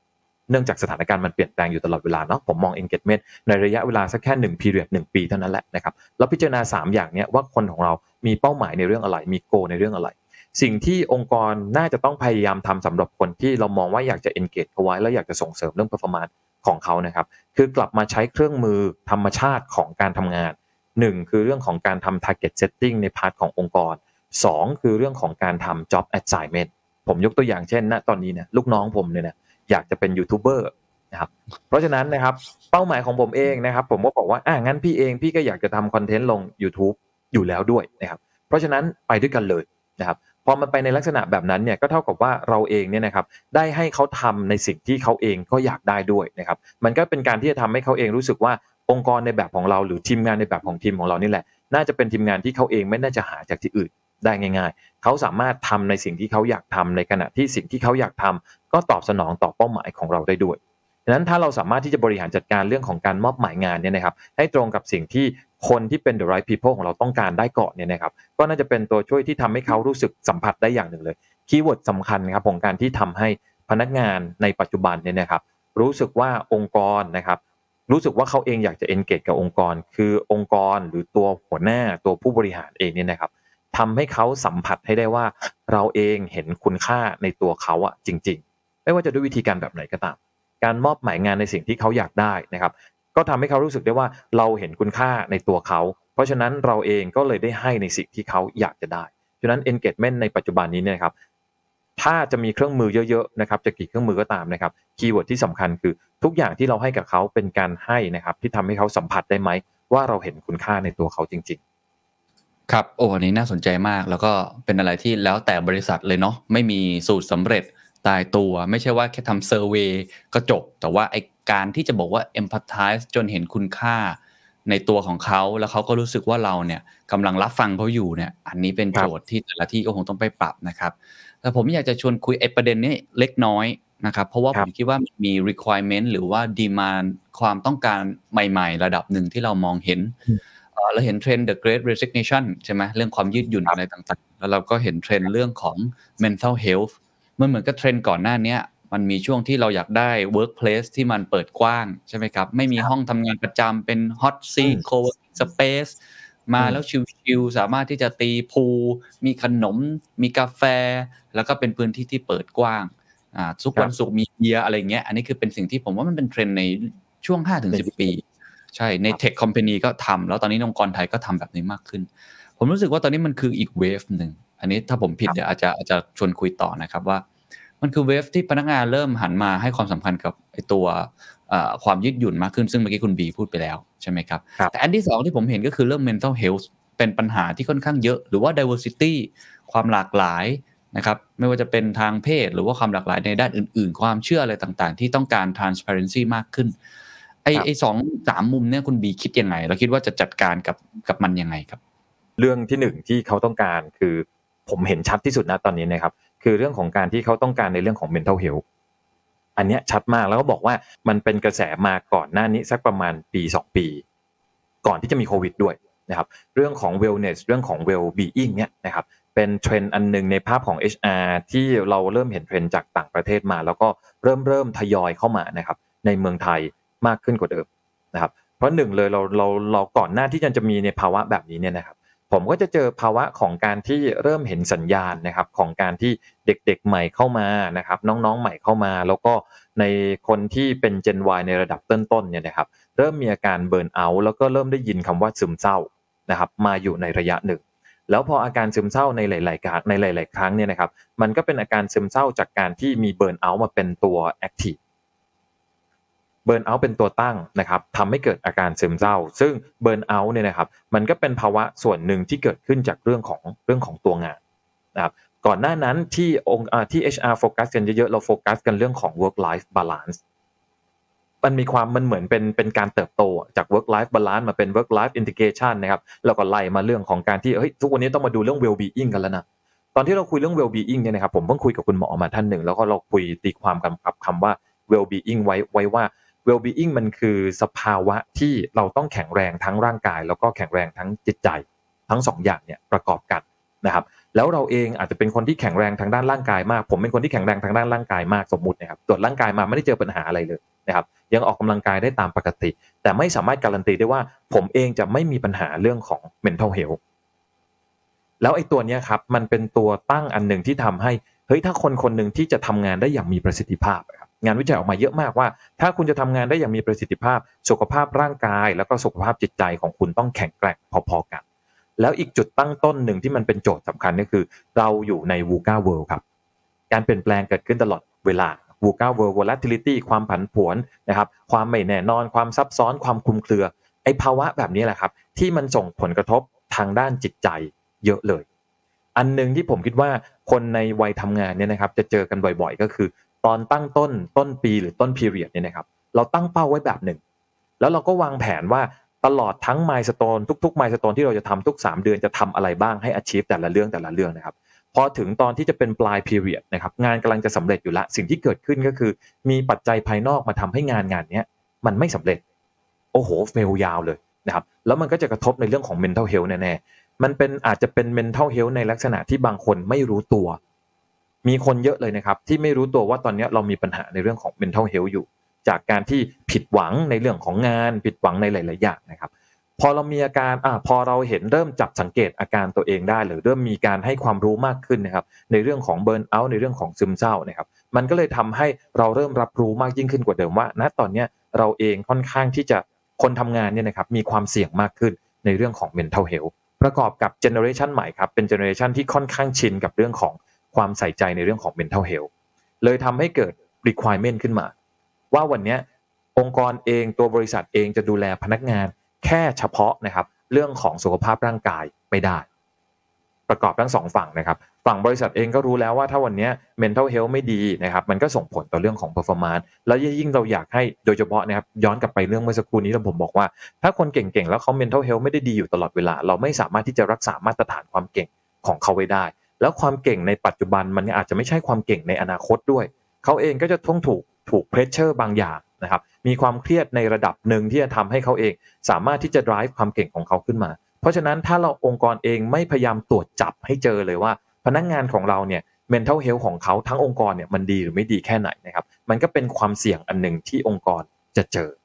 เพราะฉะนั้นในภาพขององค์กรเองครับก็จะใส่ใจในลักษณะแบบนี้มากขึ้นกว่าเดิม แล้วก็ทุกวันนี้เราเริ่มเห็นแล้วครับว่ามันมีเมดเทคต่างๆนะ เข้ามาเป็นตัวช่วยมากขึ้นกว่าเดิม หลายองค์กรครับได้ใช้บริการเมดเทคตัวนั้นเนี่ยการการแพร่หลายพอสมควรเลยนะ ได้เข้าไปลองใช้แต่ว่า ผมก็ต้องมองว่าน่าจะเป็นช่วงเวลาของการที่จะ improve เพื่อให้เกิดความเข้าใจที่มันมากขึ้นกว่าเดิม เราคิดว่ามันจะกลายเป็นอีกหนึ่งสวัสดิการจำเป็น ทุกวันนี้สิ่งที่เรามองว่าเป็นสวัสดิการที่พนักงานอยากได้ แล้วก็เราก็พร้อมจะให้ก็คือเรื่องของประกันสุขภาพนะครับไปหาหมอได้จัดการตัวเองได้ อีกส่วนหนึ่งครับที่เดี๋ยวในอนาคตมันก็จะมีความจำเป็นมากขึ้น ก็คือในเรื่องของ mental health นี่แหละ ที่องค์กรเองก็อาจจะต้องมีการจัดหานะครับไว้ให้กับพนักงานในอนาคตด้วยเช่นเดียวกันนั้นเรื่องโอ้ mental health ก็เลยเป็นเรื่องหนึ่งครับที่จะเป็นประเด็นโอ้กลายเป็นเรื่องสำคัญเรื่องใหม่เลยเนาะเป็น new normal ใหม่ ถ้าเกิดองค์กรไม่ให้ความสำคัญกับเรื่องนี้ก็อาจจะเอ่อเป็นองค์กรที่ไม่น่าอยู่สำหรับพนักงานบางกลุ่มด้วยเนาะเหมือนกับที่ตอนนี้ถ้าบริษัทไหนเนี่ยไม่ได้ความสำคัญกับเรื่องประกันสุขภาพ ไม่ได้มีสวัสดิการที่ดูแลด้านสุขภาพกายเนี่ยก็เหมือนกับจะเป็นหนึ่งใน choice ที่ทำให้คนเนี่ยรู้สึกว่าอาจจะไม่ได้เลือกใช่ไหมฮะแต่ตอนนี้ใช่กลายเป็นเมลกลายเป็นอีกเทรนด์หนึ่งใครฟังคุณบีแล้วยังไม่จุใจนะครับ อยากรู้ว่า the future of work อนาคตการทำงานจะเป็นอย่างไร ต้องมาฟังเวทีนี้เลยครับ The Standard Economic Forum 2021 ครับ ปีนี้มาในธีมที่ชื่อว่า The Great Reform ปฏิรูปประเทศไทยเพื่ออนาคตที่ยั่งยืน 50 สปิเกอร์ 20 เวที Virtual Conference งานจัด 3 วันเต็ม 26-28 พฤศจิกายน หนึ่งในเวทีที่ผมอยากจะนำเสนอมาก ๆ ใน episode นี้ก็คือเวทีที่ชื่อว่า The Future of Work อนาคตการทำงานวิถีใหม่ ปรับสมดุลชีวิตและงานอย่างไรได้บ้างนะครับต้องบอกว่าคนที่จะมาขึ้นเวทีน่าสนใจทั้ง 3 ท่านเป็นสุภาพสตรีทั้งหมดเลยด้วยนะครับ ท่านแรกครับ คุณแจ็คกี้หวางครับ เป็น Country Director Google Thailand บริษัทที่เป็นบริษัทเทคโนโลยีล้ำหน้าที่สุด มูลค่าสูงต้นๆของโลก เขามีการปรับ culture ปรับ structure ปรับ way of work ไปในรูปแบบไหน นี่น่าจะเป็นตัวอย่างที่ดีนะครับ ท่านที่ 2 ครับ คุณปียนุชลิมาพรวณิชครับ Chief People Officer จาก Pomelo Fashion แบรนด์ Pomelo ถือได้ว่าเป็นสตาร์ทอัพที่น่าสนใจมากนะครับ ของประเทศไทย ก่อนหน้านี้ไม่ค่อยให้ความสำคัญกับเรื่อง HR หรือการพัฒนาทรัพยากรบุคคลสักเท่าไหร่ครับ แต่พอคุณเปียนุชเข้ามาช่วยด้วยนะครับ รวมทั้งมีการให้ความสำคัญ address ปัญหาเรื่องนี้มากขึ้นเนี่ยกลายเป็นเขาเป็นบริษัทที่ได้รับการยกย่องว่าเป็น HR Excellent อันดับหนึ่งของประเทศไทยเลยนะครับ เมื่อปีที่ผ่านมานี้ร่วมกับ KBTG น่าสนใจมากว่าเขาทำได้อย่างไร อะไรคือวิธีการของเขา และท่านที่ 3 ครับ หลายท่านคุณหน้าคุณตากันเป็นอย่างดีครับ ก็คือ คุณดุดดาววัฒนประกรณ์นะครับ ผู้ก่อตั้ง Empathy Source นักจิตบำบัดด้วยศิลปะการเคลื่อนไหว แล้วก็เป็นโฮสต์ของรายการ Are You OK เป็นที่ปรึกษานะครับ เรื่องของ mental health ที่เราคุยกันค่อนข้างเยอะ เมื่อกี้คุณบีก็เพิ่งบอกเองว่า หลังจากนี้ถ้าองค์กรไม่ให้ความสำคัญกับ mental health ไม่ให้ความสำคัญกับเรื่องสุขภาพจิต คุณอาจจะตกขบวนและทำให้พนักงานไม่อยากทำงานกับคุณได้ ไม่ใช่แค่สุขภาพกายแล้ว แต่คือสุขภาพใจด้วยนะครับพี่ดูดาวจะมาเล่าให้ฟังถึงเรื่องนี้ครับ ทั้ง 3 ท่านจะอยู่บนเวทีนี้ครับ The Future of Work อนาคตการทำงานวิถีใหม่ ปรับสมดุลชีวิตและงานอย่างไร คนที่ทำงานด้านทรัพยากรบุคคล ทรัพยากรมนุษย์ต้องฟังอย่างยิ่งนะครับ มิฉะนั้นอาจจะปรับตัวไม่ทันกับโลกที่เปลี่ยนแปลงไป ซื้อบัตรได้แล้ววันนี้ครับที่ Thai Ticket Major นะครับราคาบัตร 3,900 บาท 3 วัน ซื้อตอนนี้วันนี้บัตรราคาเหลือเพียง 2,500 บาทเท่านั้น ถ้าใครสนใจอยากจะซื้อบัตรมากกว่า 10ใบขึ้นไปในนามองค์กร ก็ลดเพิ่มอีก 30%ครับเหลือเพียง 2,000 บาทติดต่อเข้ามาได้ใน inbox หรือทุกช่องทางของ The Standard นิสิตนักศึกษานะครับคนทำงานเริ่มต้น first jobber ที่อายุไม่เกิน 23 ปีครับยื่นบัตรประชาชนออนไลน์มา สามารถซื้อบัตร 3 วันครับจาก 3,900 บาท เหลือเพียง 900 บาท โอ้โห ไม่ซื้อตอนนี้ไม่รู้จะซื้อตอนไหนแล้วครับ อันนี้เรียกได้ว่าคุ้มค่าสุดๆนะครับและที่สำคัญครับ คุณสามารถรับชมทั้งหมด 20 เวที 3 วันเต็มนี้ ย้อนหลังได้ถึง 3 เดือน จนถึงปลายเดือนกุมภาพันธ์ และมี Key Takeaway มี Short Note บทสรุปทุกเวทีส่งให้ไปอีกทางอีเมล ไปศึกษาไปค้นคว้าต่อไปประชุมต่อกับทีมด้วยนะครับ แล้วไปเจอกันนะครับกับงาน The Standard Economic Forum 2021 The Great Reform งานจัดขึ้นวันที่ 26-28 พฤศจิกายนนะครับ ไปเจอกันนะครับวันงานครับ นอกจาก mental health แล้วเนี่ยคุณบีเห็นอะไรอีกไหมครับ ที่เป็น requirement ใหม่ๆ เป็น new normal ของสวัสดิการของการจัดการที่คิดว่าองค์กรน่าจะให้ความสำคัญนะครับ ตัว new normal อีกอันหนึ่งคือเรื่องของ transparency นี่แหละครับ คือความเราเราต้องการความโปร่งใสที่มันมากขึ้นกว่าเดิม จริง ๆ ความโปร่งใสตอนแรกเราผมมาคิดว่ามันมาจากการที่มี generation ใหม่ๆขึ้นมาแล้วเขาเองด้วยกรอบความคิดของเขาเนาะอันหนึงเนี่ยนะครับที่ผมค่อนข้างเชื่อคือในทุกๆ ยุคสมัยของการเปลี่ยนแปลง กลุ่มคนเนี่ยนะครับกรอบความเชื่อของคนในแต่ละเจเนอเรชันเนี่ยก็จะมีไม่เหมือนกัน และไอ้ตัวกรอบความคิดเนี่ยไอ้ตัว mindset นี่แหละครับมันจะเป็นตัวกำหนดพฤติกรรมที่เขาจะแสดงออกออกมานะครับเพราะฉะนั้นถ้าเขาเชื่อนะครับในเรื่องที่มองว่าเรามองว่าทุกอย่างต้องมีความเท่าเทียมกันนะครับแล้วเราเองก็ไม่ควรที่จะเหยียดกันไม่ควรที่จะด้อยคุณค่า ซึ่งกันและกัน ซึ่งมันเป็นกระแสอยู่ในณในปัจจุบันเนี่ยดังนั้นนะครับในตัวองค์กรเองสิ่งที่ผมเริ่มเห็นเห็นมีการพัฒนามากขึ้นกว่าเดิมนะครับ ก็คือ กฎระเบียบต่างๆนะครับ ที่เกี่ยวข้องกับการที่จะดูแลพนักงานนะครับ มีถ้าเหอะถ้าในกรณีที่อย่างผมเคยอยู่ในสังคมที่เราก็รู้สึกว่าการบูลลี่กันมันเป็นเรื่องตลกอะมันเป็นเรื่องสนุกสนานในในยุคหนึ่งในวัยหนึ่งนะครับในสังคมหนึ่งเนี่ยนะครับ แต่พอมามองย้อนกลับมาในบริบทปัจจุบันเนี่ยนะครับ การพูดในลักษณะแบบนั้นเนี่ยเมื่อมาพูดในปัจจุบันในอีกสังคมหนึ่งเนี่ยมันกลายเป็นเรื่องที่เซนซิทีฟมากไปแล้ว แล้วเราก็กลับมองในมุมปัจจุบันด้วยเช่นเดียวกันว่าเฮ้ยสิ่งที่เขาคิดเห็นในปัจจุบันมันคือเรื่องจริงที่เราควรจะต้องเปลี่ยนแปลงนะไม่ใช่ยึดถือสิ่งสิ่งที่บอกว่า ในอดีตเราเคยทำมาเป็นแบบนี้ไม่เห็นเป็นไรเลยการที่พี่พูดแซวน้องแบบนี้ ก็เพื่อที่จะทำให้เราสนิทกันง่ายขึ้นกว่าเดิมมันคือไอซ์เบรกกิ้งแบบหนึ่งเนี่ยนะครับแต่ไอซ์เบรกกิ้งแบบนั้นมาใช้ในปัจจุบันเนี่ยมันใช้การไม่ได้ ดังนั้นตัวองค์กรเองก็จะต้องมีการออกกฎระเบียบต่างๆเนี่ยนะครับเพื่อให้สอดคล้องกับบริบทของสังคมที่มันเปลี่ยนแปลงไปด้วยนะครับ การออกใบเตือนการการมีการการทำให้เกิดข้อขัดแย้งในลักษณะแบบเรื่องแบบนี้ในองค์กรคือสิ่งที่ HR ก็จะต้องไปบริหารจัดการมากยิ่งขึ้นกว่าเดิมคำว่าบริหารจัดการของผมในที่นี้หมายถึงการไปให้ความรู้นะครับการไปให้ความรู้กับคนในแต่ละ generation การพยายามที่จะทำให้คนในแต่ละแต่แต่ละ generation ทำความเข้าใจถึงที่มาที่ไปนะครับ ไม่ใช่คน generation ก่อนหน้านี้ก็บอกว่าโอ้ยเด็กมัน sensitive เหลือเกินพูดแค่นี้เองทำไมถึงได้ อ่อนไหวนะครับในขณะที่เด็ก ๆ เองก็ต้องทำความเข้าใจด้วยเหมือนกันว่า พี่ๆเขาเติบโตมาในกรอบความเชื่อในอีกแบบหนึ่ง เพราะฉะนั้นการที่จะ blend คนทั้งสองกลุ่มนะครับให้อยู่ในบริบทของการทำงานที่ทำให้การทำงานมันมีความต่อเนื่องนะครับแล้วเดินหน้าไปด้วยกันได้เนี่ยมันเป็นเรื่องที่จำเป็น แล้วการที่องค์กรทำให้เรื่องแบบนี้นะครับมัน transparency นะครับมันมีความโปร่งใสในเรื่องของการจัดการว่าที่มาที่ไปของกฎระเบียบข้อนี้มันเกิดขึ้น เพราะอะไร เราสามารถตอบคำถามในแต่ละคำถามได้เนี่ยนะครับ มันก็จะเป็นจุดหนึ่งที่เชื่อมโยงทำให้ตัวองค์กรเองมีการบริหารจัดการที่เป็นปัจจุบันมากขึ้นกว่าเดิมนะครับ ผู้บริหารเองที่ตั้งกฎต่างๆ ขึ้นมา HR ต่างๆ ที่ตั้งกฎต่างๆ ขึ้นมา ซึ่งเป็นกฎที่เคยมีอยู่ในอดีตนะครับ สิ่งที่เราควรจะทำณตอนนี้นะตอบคำถามไม่ได้ว่าไอ้กฎเนี้ยมีไว้ทำไม มันอาจจะเป็นกฎที่ดีในอดีตนะครับ แต่ปัจจุบันมันไม่ได้ใช้แล้วอะ เพราะฉะนั้นพอไม่ได้ใช้แล้วจะมีทำไมอะ ทำไมจะต้องมีเพื่อเพื่อให้เด็กที่เข้ามาใหม่มาตั้งคำถามกับเรื่องนี้นะครับ เพราะฉะนั้นถ้าอะไรที่เรากลับไปรีวิวแล้วปรากฏว่าเฮ้ยไอเรื่องที่มันมีอยู่ในปัจจุบันเนี่ยนะมันไม่ได้สอดคล้องกับบริบทที่เรากำลังทำงานอยู่ตอนนี้แล้วอะตัดมันทิ้งซะนะครับแล้วให้เหลือแต่สิ่งที่มันจำเป็นจริงๆนะครับกฎระเบียบยังคงจำเป็นจะต้องมีอยู่วินัยในการทำงานยังเป็นความจำเป็นนะครับสำหรับองค์กรอยู่ แต่มีในสิ่งที่จำเป็นเท่านั้นนะครับอะไรที่มันเป็นแฟตอะไรที่มัน เคยมีมาแล้วการที่จะตอบแค่ว่าในอดีตเคยทำแบบนี้ ปัจจุบันก็ควรจะทำแบบนี้ อย่าตอบแบบนั้นเลยนะครับไปหาวิธีการตอบแบบอื่นดีกว่านะครับน่าจะทำให้ความน่าเชื่อถือขององค์กรมีมากยิ่งขึ้นกว่าเดิมนะครับอันนี้คือประเด็นในเรื่องของ transparency นะครับอีกประเด็นหนึ่งนะครับที่ผมเองทุกวันนี้ก็ให้ความสนใจมากขึ้นกว่าเดิมเนาะคือเรื่องของการที่องค์กรเองบอกว่า องค์กรอยากได้ growth mindset ตัวองค์กรนะครับผมค่อนข้างเชื่อว่าองค์กรที่ทำการสตัดดี้แล้วก็มีการพูดคุยกันถึงเรื่องของภาพลักษณ์ของคนที่เราอยากได้ เราค่อนข้างที่อยากอยากได้คนที่เป็น growth mindset พอคนที่บอกว่าพอเราบอกว่าองค์กรอยากได้ growth mindset แล้วองค์กรที่ดีนะครับอยากที่จะให้พนักงานล้มแล้วลุกได้บ่อยๆล้มแล้วลุกล้มแล้วลุกแบบนี้นะครับสิ่งที่น่าสนใจคือเราอยากได้ แต่ว่ากระบวนการทำงานขององค์กร แล้วก็วิธีคิดของ leader เองเนี่ย มัน support นะครับในเรื่องในเรื่องของล้มแล้วลุกหรือเปล่าถามตัวเองดีๆว่า เวลาที่เราเห็นน้องคนหนึ่งมันล้มอะทำงานแล้วไม่สำเร็จเรารู้สึกยังไง ตัวเราเองต้องการทุกอย่างที่มัน perfect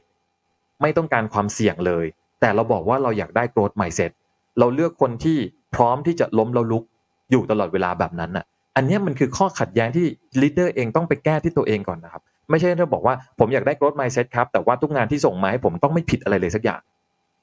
แบบนั้นมันก็อาจจะไม่ใช่นะครับ หรือแม้แต่ครับในหลาย ๆ ครั้งที่เราบอกว่า คนเก่งของเราเนี่ยเราต้องการได้คนเก่งมาทั้งหมดเลย แล้วเราเองเนี่ยนะครับ ก็ให้คนเก่งทำงานนะครับ ให้คนเก่งทำงาน แต่พอคนเก่งทำงานไปวิเคราะห์คนเก่งให้ดีๆนะครับ คนเก่งของเราในหลาย ๆ คนอาจจะเป็นคนเก่งที่เลี่ยงความเสี่ยงอยู่ตลอดเวลา เลือกที่จะทำแต่สิ่งที่เราเองเนี่ยนะครับจะทำสำเร็จแน่นอน เพราะฉะนั้นคนเก่งของเราก็เลยเป็นคนเก่งอยู่แบบนั้นไปเรื่อยๆแหละเพราะเขาไม่เคยออกนอกกรอบไปทำเรื่องใหม่ ๆ เลย ดังนั้นอีกหนึ่งเรื่องนะครับที่ตัวองค์กรเองเนี่ยนะครับก็จะต้องกลับไปคิดสำหรับในยุคปัจจุบันนะครับ คิดใหม่ทำใหม่อย่างหนึ่งนะคือการที่จะต้องมา redefine ครับให้คำนิยามคำว่าคนเก่งกันหน่อย ว่าคนเก่งในองค์กรของเราอะเป็นแบบไหนกันแน่ คนเก่งของเราคือคนที่ไม่เคยทำงานผิดพลาดเลย แบบนั้นใช่หรือเปล่า รือคนเก่งที่เราต้องการณวันนี้คือคนเก่งที่เราบอกว่าเฮ้ยมันผิดพลาดได้นะครับล้มแล้วลุกได้อยู่ตลอดเวลานะ แบบนั้นอะเราก็ define เขาว่าคนนี้คือคนเก่งด้วยเช่นเดียวกัน เราถึงจะได้คนที่เราอยากจะได้จริง ๆ แล้วมันก็จะสอดคล้องครับกับสภาพสังคมที่เราเป็นอยู่ในปัจจุบันด้วยเช่นเดียวกัน โอ้ชัดเจนครับ ขอบคุณมากครับ ไม่ว่าจะเป็นเรื่อง mental health work life integration หลังจากนี้ต้องให้ความสำคัญนะครับ เรื่องของ transparency ซึ่งอันนี้คือมาจาก leader ด้วย แล้วก็ตัวกฎเกณฑ์ต่างๆ ของบริษัทนโยบายต่างๆ ด้วย แล้วก็ growth mindset อันนี้ผมเห็นด้วยมากๆนะครับ เพราะในระยะหลังเนี่ย ผมได้รับเชิญไปพูดเรื่อง growth mindset ค่อนข้างเยอะ ซึ่งก็ไม่แน่ใจว่าเพราะอะไรนะฮะพอไปเชิญได้รับเชิญไปพูดเนี่ยผมมักจะพูดคล้ายๆคุณบีเสมอว่า คือผมไม่สามารถเปลี่ยน mindset คนน่ะที่ปกติมันใช้เวลาเป็น10ปีอะให้มาได้ครับภายในชั่วโมงสองชั่วโมงได้หรอก ผมแค่มาเหมือนกับสปาร์กไอเดียหรือว่าพูดในมุมของตัวเองครับที่มันเป็น แล้วผมเห็นด้วยมาก ๆ ว่าจะต้อง redefine คนเก่ง เพราะคนเก่งหลังจากนี้อาจจะไม่ใช่คนที่เก่งที่สุด perfect ที่สุด แต่เป็นคนที่มี growth mindset มากที่สุดก็ได้ดังนั้นเรื่องของตัวชี้วัดเรื่องอะไรก็คงจะต้องเปลี่ยนนะครับทีนี้มาถึงคำถามรองสุดท้ายแล้วกันก่อนที่จะผมไปสุดท้ายที่จะให้ฝากอะไรนะ เราพูดกันเรื่ององค์กรค่อนข้างเยอะ พูดกันเรื่องของ CEO พูดกันเรื่องของ HR หรือคนที่ทำงานเกี่ยวกับคน ลองมองกลับด้านกันดูบ้างครับมองกลับด้านตัวพนักงานเองอืมที่ตอนนี้เรียกร้องจากออฟฟิศค่อนข้างเยอะ เรียกร้องจากสำนักงานเยอะมาก ตัวของเขาเองต้องทำอะไรบ้าง ที่จริง ๆ แล้วถึงจะสอดรับ เพราะถ้ามองกลับกันเนี่ยก็เหมือนกับเราก็อาจจะไบแอสไปนิดนึงเนาะมองแต่ว่าโอ้โหเราต้องทำทุกอย่างให้พนักงานมีความสุขสุขภาพที่ดี แล้วก็งานการงานได้ทำอะไรต่างๆนานา แต่ความจริงแล้วมันก็ปรบมือข้างเดียวไม่ดัง มันก็ต้องให้พนักงานเองเนี่ยต้องปรับตัวเข้าหาบริบทของออฟฟิศหรือบริบทของบริษัทเช่นเดียวกัน อันนี้คิดว่ามีอะไรบ้างที่คิดว่าพนักงานจะต้องปรับตัวครับ part ของตัวคนทำงานเนี่ยนะครับอย่างที่เราคุยกันตั้งแต่ คำถามแรกนะว่าสิ่งที่สิ่งที่เกิดขึ้นในยุคเนี้ยนะมันคือพอยต์หลักๆ มันคือเรื่องของการปรับตัวเลยนะครับนั้นสิ่งที่ตัวพนักงานนะครับจะต้องทำเนี่ยนะครับผมเองเนี่ยผมมองอยู่ 3 เรื่องใหญ่ๆนะครับอาจจะดูดูเป็นกรอบที่อาจจะดูโลกสวยหน่อยนะ แต่บอกว่าไอ้สามตัวเนี้ยเป็นตัวที่เราลองไปตั้งต้นดูนะครับสำหรับคนที่เป็นคนทำงานนะครับเรื่องแรกเนี่ยนะครับสิ่งที่คนทำงานจะต้องเป็นแล้วมันสอดคล้องกับสถานการณ์ปัจจุบันคือ เราเองต้องเวลคัมเชงอะ ต้องต้อนรับการเปลี่ยนแปลง ยอมรับการเปลี่ยนแปลงที่มันเกิดขึ้นอยู่ตลอดเวลานะครับ เราอาจจะเสียใจกับเรื่องของการที่เรามาถูกเปลี่ยนนู่นนั่นนี่ได้เนี่ยอันนี้เป็นเรื่องที่สำหรับผมผมผมอนุญาตให้ตัวเองเสียใจได้นะอย่างเมื่อกี้ที่เราคุยกันไปครับ เราบอกว่า เราตั้งต้นทำงานงานนี้มาโดยตลอดเลย แต่พอจะใช้งานจริง ๆ แล้วไอ้โปรเจกต์ที่เราทำมาปรากฏว่าถูกยกเลิกไป เพราะว่าทำต่อไปมันก็ไม่ได้ใช้อะนะครับ ราะฉะนั้นตัวเราเองเนี่ยนะครับสิ่งที่เราควรจะต้องทำก็คือยอมรับนะครับในสถานการณ์ที่เกิดขึ้นนะครับยอมรับในสถานการณ์ที่เกิดขึ้น แล้วก็พยายามมองหาครับว่าในการเปลี่ยนแปลงที่มันเกิดขึ้นเนี่ยนะสิ่งที่มันเป็น positive มันอยู่ตรงไหนบ้างนะครับตั้งสติให้ดีเวลาที่เราเจอกับการเปลี่ยนแปลงนะครับ หาให้เจอว่าอันเนี้ยมันเป็น negative point อันเนี้ยมันเป็น positive point ที่มันเกิดขึ้นจากการเปลี่ยนแปลง เพราะถ้าเราไม่ตั้งสติแล้วพยายามที่จะมองหานะครับ โดยธรรมชาติเราจะเห็นแต่เรื่องที่มันแย่ๆทั้งนั้นเลยนะครับ เพราะฉะนั้นสิ่งที่เราจะต้องทำนะครับใน part ของคนเป็นคนทำงาน ถ้าจะปรับตัวให้เข้ากับสถานการณ์ ตั้งสติให้เจอแล้วมองให้เจอครับ ว่าการเปลี่ยนแปลงตรงนี้ที่มันเกิดขึ้น อะไรคือสิ่งที่มันเป็นภาพเชิงบวก ที่มันมีผลที่ดีต่อตัวเราด้วย แล้วตัวขององค์กรด้วยนะครับดังนั้นเรื่องของการเวลคัมเชงครับการที่จะโอเคกับการเปลี่ยนแปลงที่มันเกิดขึ้นเนี่ยเป็นสิ่งที่องค์กรร้องขอจากเรามากๆเลยนะ แล้วก็อยากจะให้เราเองรีสปอนส์กับองค์กรแบบนี้ด้วยนะครับเราถึงจะอยู่ด้วยกันได้นะ ประเด็นที่สองครับในยุคนี้ในสถานการณ์ณตอนนี้เนี่ยนะครับ ก่อนหน้านี้ผมเชียร์มากเลยนะ ในการที่จะทำให้ให้ทุกคนจะทำงานเนี่ยนะเน้นที่เรื่องของ work smart แต่วันนี้ผมต้องย้อนกลับมาครับ work smart อย่างเดียวไม่พอคุณต้อง work hard ไปกับองค์กรด้วยนะครับในสถานการณ์ที่องค์กรต้องการ transform องค์กรที่ทำ transformation transformation สำหรับผมเนี่ยมันคือการเปลี่ยนแปลงจากเดิมไปเป็นอีกแบบเลยนะครับ แล้วก็จะไม่เปลี่ยนกลับมาเป็นแบบเดิมอีก เพราะฉะนั้นในช่วงของการ transform อะครับองค์กรที่จำเป็นจะต้อง transform ผมค่อนข้างเชื่อนะว่า องค์กรส่วนใหญ่ผู้บริหารเองจริง ๆ ก็อาจจะไม่ได้อยาก transform หรอกมันเหนื่อยนะครับแต่ว่าสถานการณ์มันบังคับให้เราจำเป็นจะต้อง transform แล้วเวลาเรา transform เนี่ยครับเชื่ออย่างหนึ่งว่ามันไม่ใช่การ transform ในลักษณะที่ลองอย่างหนึ่งแล้วจะประสบสำความสำเร็จได้เลยในทันทีมันลองแล้วก็ต้องเปลี่ยน พอลองอันนี้ไม่ใช่ก็ต้องเปลี่ยนไปเป็นอีกแบบหนึ่งผมก็เป็นบ่อยๆซึ่งผมก็เห็นใจน้องๆผมนะผมก็บอกว่าเฮ้ยลองทำวิธีการนี้ดู พี่มีไอเดียตัวนี้มา พอลองทำไปสักพักมันไม่ได้เรื่องว่ะนะครับ เราก็ต้องเปลี่ยนไปทำอีกแบบหนึ่งนะครับ เพราะฉะนั้นในช่วงเวลาของการทำ transform อะครับมันเหนื่อยแน่ๆนะครับ เพราะฉะนั้นสิ่งที่เราต้องการแล้วก็อยากจะให้คนทำงานเนี่ยนะครับให้ใจกับองค์กรก็คือ ในตอนนี้นะครับนอกจากเราจะ work smart แล้วเนี่ยเราต้องยอมรับเรื่องของการ work hard ให้ได้ด้วยนะครับมันต้องทำงานหนักนะครับอาจจะต้องทำงานซ้ำทำงานซ้อนทำแล้วแก่ทำแล้วแก่นะครับ เพื่อที่จะทำให้เรา survive นะครับ ด้วยกันไปให้ได้นะครับสิ่งที่องค์กรต้องการนะตอนนี้นะครับคือการเอาชนะสถานการณ์ของตลาด แล้วก็เพิ่มความสามารถในการแข่งขันให้ได้ เพราะฉะนั้นเราทำอะไรแบบเดิมๆทำเหมือนเดิมนะครับเราก็จะได้ผลลัพธ์แบบเดิมๆเพราะฉะนั้นต้องทำใหม่นะครับคิดใหม่ลองแบบใหม่ออกจาก comfort zone ซึ่งการออกจาก comfort zone มันเป็นเรื่องยากสำหรับทุกคนตัว leader เองก็เป็นเรื่องยากสำหรับเขาด้วยเหมือนกันนะครับเรื่องที่3ครับเป็นเรื่องของ can do attitude วันนี้นะครับ เราก็จะเจอการเปลี่ยนแปลงเยอะอย่างที่เราคุยกันมาโดยตลอดนี่แหละครับ แล้วก็เราก็จะมีเรื่องที่เรา brainstorm กัน แล้วก็หาไอเดียว่าควรจะต้องทำแบบนู้นแบบนั้นแบบนี้เนี่ยนะครับ เพราะฉะนั้นในทุกๆไอเดียที่มันเกิดขึ้นเนี่ยในหลาย ๆ ครั้งครับมันเป็นไอเดียที่ทั้งเราและคนอื่นๆ ก็ไม่เคยทำมาก่อนนะครับ เพราะฉะนั้นพอไม่เคยทำมาก่อน การด่วนตัดสินว่าสิ่งที่เราคิดกันเนี่ยนะมันเป็นไปไม่ได้ มันอาจจะเร็วไป เราใช้กั t ฟิลลิ่งของเราอะมากเกินไปในสถานการณ์ที่เราไม่เคยเจอมาก่อนบางทีมันเป็นแบบนั้นนะครับ ไม่ได้ เราจะใช้แต่ประสบการณ์เดิมที่เราเคยมีมาในอดีต แล้วตัดสินว่าสิ่งที่กำลังจะคิดทำข้างหน้าเนี่ยนะครับ เป็นสิ่งที่มันเป็นไปไม่ได้อาจจะเร็วไป เรายังไม่ได้มี Data ที่มากเพียงพอ เพราะฉะนั้นนะครับอย่าเพิ่งปฏิเสธนะครับในสิ่งที่ในสิ่งที่เรายังไม่ได้รู้จริง ๆลองทำซะก่อนนะครับ เพราะฉะนั้นเราอาจจะต้องมี can do attitude ก่อนนะครับ คิดว่ามันมีความเป็นไปได้ซะก่อนก่อนที่จะเบรกทุกอย่างนะครับ เราอาจจะเจอวิธีการใหม่ ๆ แนวทางใหม่ๆนะครับในการทำงานที่ทำให้เราเองเนี่ยนะครับก็เก่งขึ้นนะครับ แล้วก็ทำให้ตัวขององค์กรเนี่ยเก่งขึ้นได้ด้วยเช่นเดียวกัน ความสามารถที่เพิ่มขึ้นนะครับของตัวเราและความสามารถที่เพิ่มขึ้นขององค์กร ก็ช่วยให้องค์กรสามารถที่จะเอาชนะในทุกๆ สถานการณ์ได้นะครับ แล้วก็อีกตัวหนึ่งครับตัวสุดท้ายที่ผมมองว่า มันก็น่าจะเป็นประโยชน์สำหรับพวกเราทุกคนก็คือรีวิวตัวเองบ่อยๆ ทบทวนตัวเองบ่อยๆ ในทุกช่วงระยะเวลานะครับผมเองเนี่ยทำอยู่บ่อยๆนะครับอย่างน้อยที่สุดนั้นหนึ่งปีนะเราจะถามตัวเองทีหนึ่งว่าหนึ่งปีที่ผ่านมา ผมเก่งอะไรขึ้นมาบ้าง อันนี้นะครับมันเป็นตัวที่จะทำให้ตัวเราเองเห็นการเปลี่ยนแปลงในตัวเราเองนะครับ ได้ชัดขึ้นว่าตัวเราเองก็เติบโตขึ้นทุกวัน ตัวเราเองก็เก่งขึ้นในทุกๆวัน บางทีเราไม่ได้ทำอะไรเลยนะครับแค่ทำซ้ำๆเดิมๆเราก็ยังเก่งขึ้นได้ เพราะฉะนั้นยังมีอีกหลายเรื่องเลยครับ ที่เราน่าจะเก่งขึ้นได้ แล้วก็ช่วยให้ตัวเราเองเนี่ยนะครับประสบความสำเร็จได้มากขึ้นกว่าเดิม ซึ่งมันก็จะเชื่อมโยงไปกับการที่เราเองไม่ว่าจะไปอยู่ที่ไหนนะครับทำงานกับใครนะครับก็จะทำให้ทั้งเราและองค์กรประสบความสำเร็จได้ด้วยเช่นเดียวกัน เพราะฉะนั้นในมุมของพนักงานผมอยากจะให้ลองมองดูทั้ง 4 เรื่องนี้แหละครับ น่าจะเป็นตัวช่วยที่ดีสำหรับพวกเราครับ โอ้ดีมากเลยครับ ต้อนรับความเปลี่ยนแปลง แล้วก็ทำงานหนักเนาะเห็นใจองค์กร องค์กรก็ อ่ออยู่ในช่วงเปลี่ยนแปลงเช่นเดียวกัน เพราะฉะนั้นหลายครั้งเนี่ยเราก็ต้องมีส่วนช่วยนะครับอันที่สามครับ can do attitude นะครับเรื่องใหม่ๆเต็มไปหมดเลย ถ้าเราคิดว่าทุกอย่างเป็นไปไม่ได้เนี่ยโอ้โหมันคงจะไปยากนะฮะแล้วก็อันที่สี่รีวิวตัวเองบ่อยๆนะครับสุดท้ายแล้วกันนะครับ ผมคิดว่าคนที่ฟังเนี่ยอ่าก็มีหลายคนที่คงจะมีหน้าที่โดยตรงเกี่ยวกับการบริหารจัดการทรัพยากรบุคคลเดี๋ยวที่เราคุยกันมาตลอดเรื่อง workforce เรื่อง people management เนี่ยนะครับครับ CEO MD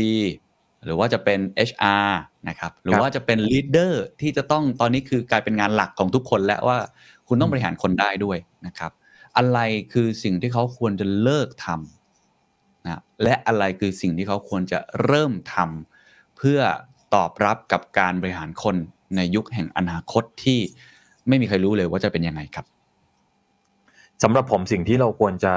ค่อยๆนะใช้คำว่าค่อย ๆ เลิกทำก็คือ การใช้แค่ประสบการณ์ของตัวเราเองเท่านั้นในการที่จะตัดสินคนนะครับ ไม่ว่าจะตัดสินคนไปในทิศทางแบบไหนก็ตาม ไม่ว่าจะตัดสินคนในเรื่องอะไรก็ตามนะครับ อย่าใช้แค่ประสบการณ์ของเราเท่านั้นนะครับ ประสบการณ์ของเรามีมาเยอะมากน้อยแค่ไหน มันก็อาจจะยังแคบมากเมื่อเทียบกับจำนวนคนที่เราดูแลเขาอยู่ เพราะฉะนั้นสิ่งที่เราจะต้องเริ่มทำมากขึ้นกว่าเดิมนะครับ บริหารคนด้วย Data ให้เยอะขึ้นกว่าเดิม รู้ข้อมูลของคนของเราให้เยอะขึ้นนะครับ อย่างน้อยที่สุดนะ ถ้าวันนี้เนี่ยนะครับเรามีลูกน้องอยู่ในมือเราสัก 5 คนหรือ 10 คนเนี่ยนะครับลองถามตัวเองแบบเร็วๆก่อนว่า เรารู้ไหมว่าน้องๆ 10 คนของเราณปัจจุบันเนี่ยครับเขาอายุเท่าไหร่ อยู่กับอยู่กับเราทำงานกับเราเนี่ยนะครับมากี่ปีแล้วนะครับทำงานในตำแหน่งงานเดิมของเขาเนี่ยมากี่ปีแล้วเนี่ยนะครับเขามี education background ในเรื่องอะไร อะไรคือสิ่งที่มันเป็นจุดแข็งสำหรับเขานะครับอย่างน้อยที่สุดเวลาที่เรามีข้อมูลในลักษณะแบบนี้เนี่ยนะครับจะทำให้เราเอง รู้วิธีการในการที่จะบริหารจัดการกับเขาได้มากที่สุดได้มากยิ่งขึ้นกว่าเดิมนะครับ แล้วการบริหารจัดการคนให้ดียิ่งขึ้นเนี่ยนะครับ มันคือการที่ทำให้ตัวเราเองเนี่ยทำงานได้ง่ายขึ้นนะครับ ชีวิตเราอาจจะสบายขึ้นกว่าเดิม ถ้าเกิดว่าเราบริหารจัดการคนเป็นนะครับ ทีนี้เวลาที่เราจะต้องบริหารจัดการคนเนี่ยนะครับ เรื่องหนึ่งที่เราจะต้องไม่ไม่ลืมนะครับ คือการที่กลับมาในความเป็น HR 101 นะครับ put the right man to the right job นะเรื่องนี้เป็นเรื่องเบสิกที่สุดเลยนะครับของการที่จะบริหารจัดการคน แต่ในความที่จะแต่ในความที่จะ put the right man to the right job เนี่ยนะครับนั่นแปลว่าตัวเราเองในฐานะของ leader เนี่ยนะครับต้องรู้สองเรื่อง แล้วต้องรู้ให้ลึกนะครับ ต้องพยายามอะถ้าใครยังไม่รู้เนี่ยต้องเริ่มรู้ด้วยนะครับ เรื่องที่หนึ่งก็คือต้องรู้ให้ได้ว่า งานที่เราทำอยู่ อะไรคือสิ่งที่มันเป็น key success ที่จะทำงานงานนั้นให้สำเร็จนะครับตัวเนี้ยอาจจะต้องใช้ประสบการณ์ของเรา ใช้ทั้งตัวเราเองที่จะต้องหาความรู้นะครับให้มันเยอะขึ้นกว่าเดิมนะครับว่าในบริบทปัจจุบันงานงานเนี้ยนะครับที่จะทำให้สำเร็จอะไรคือ key success ของมัน แล้วคนนะครับที่จะทำงานงานนี้ให้สำเร็จจะต้องมีความรู้ความสามารถทักษะในเรื่องไหน